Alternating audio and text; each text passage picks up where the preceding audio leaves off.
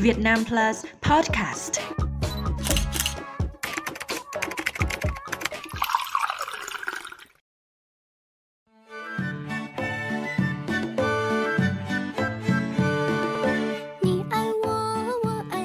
Quý 1 năm 2022, thương hiệu Misue có 249 cửa hàng tại Việt Nam, trong đó có hơn 100 cơ sở tại Hà Nội. Nhưng chỉ sau tròn một năm, số lượng cửa hàng mang biểu tượng người tuyết đã tăng chóng mặt. Chỉ tính riêng thủ đô đã có hơn 500 cơ sở nhượng quyền của Misue.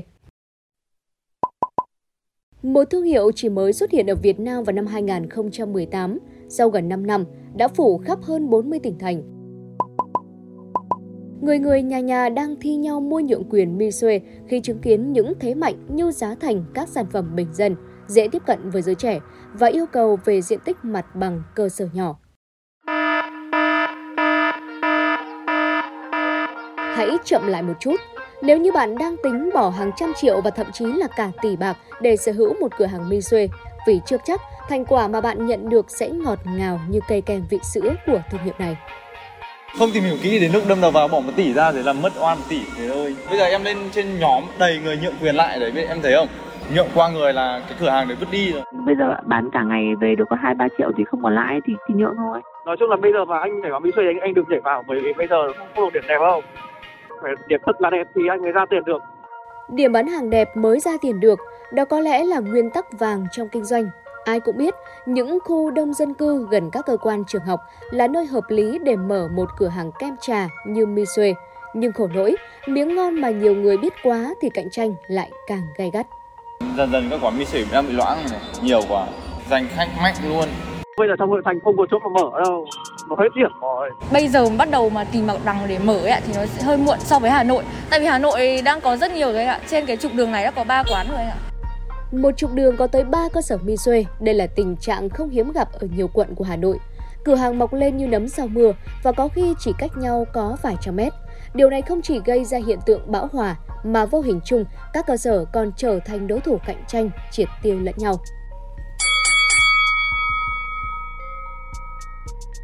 Khi cuộc đua lợi nhuận trở nên nóng dần giữa các cửa hàng nhượng quyền, cơ sở nào quản lý chất lượng sản phẩm tốt hơn thì cơ sở đó kiếm được tiền. Và đối với những người lần đầu kinh doanh thì bài toán quản lý luôn có giải. Em không có thời gian nên là tuần em mới lên được một lần cơ. Mình không có trên đấy thì nhân viên đồ nguyên liệu các thứ nó không chuẩn.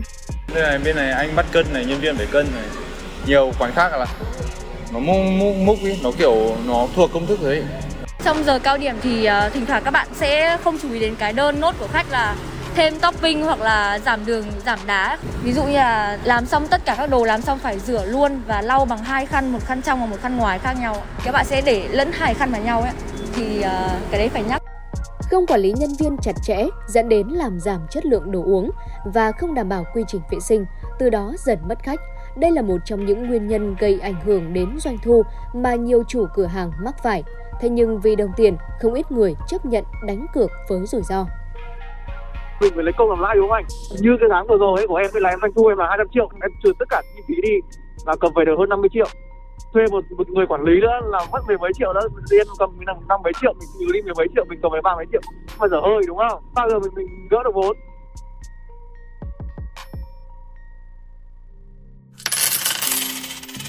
Tự quản lý để tiết kiệm được đồng nào hay đồng ấy. Người thì cười vì có thêm một khoản nhỏ hàng tháng để thu hồi vốn. Nhưng cũng có kẻ khóc vì nhận ra rằng việc điều phối một cửa hàng không dành cho những tay mơ. Nhân viên nhiều cách để nó rút lãi lắm. Nếu như mà mình bỏ bẵng đi thì không kinh doanh được đâu. Tổng uh, kết toán ra này kết toán giao giao ca trong ngày nó đếm tiền này đếm tiền lại thừa này thì nó lại lấy số tiền thừa là nhiều lắm. Nó không đánh đơn ra không ra bill này. Em cứ đếm số cốc đúng không? Nhưng mà nhiều khi nó lấy cái cốc cũ của khách ấy. Còn nó rửa đi xong nó in vào đấy thì em vẫn đếm đủ cốc đúng không? Đủ tiền đúng không nhưng mà nó lời cái cốc nhặt của khách ấy tức là một cái cốc đấy nhưng mà làm hai lần ừ đúng rồi Có người nói thương trường như chiến trường bởi kinh doanh là công việc ẩn chứa đầy rủi ro và cả bẫy. Những cửa hàng nhượng quyền của Misue vẫn là thứ mật ngọt khi mà sức nóng của các sản phẩm kem, trà thuộc thương hiệu này vẫn chưa có dấu hiệu hạ nhiệt. Tuy nhiên, nếu đổ tiền vào đầu tư mà không có sự chuẩn bị và tìm hiểu kỹ càng, người mua sẽ rất dễ ăn trái đắng.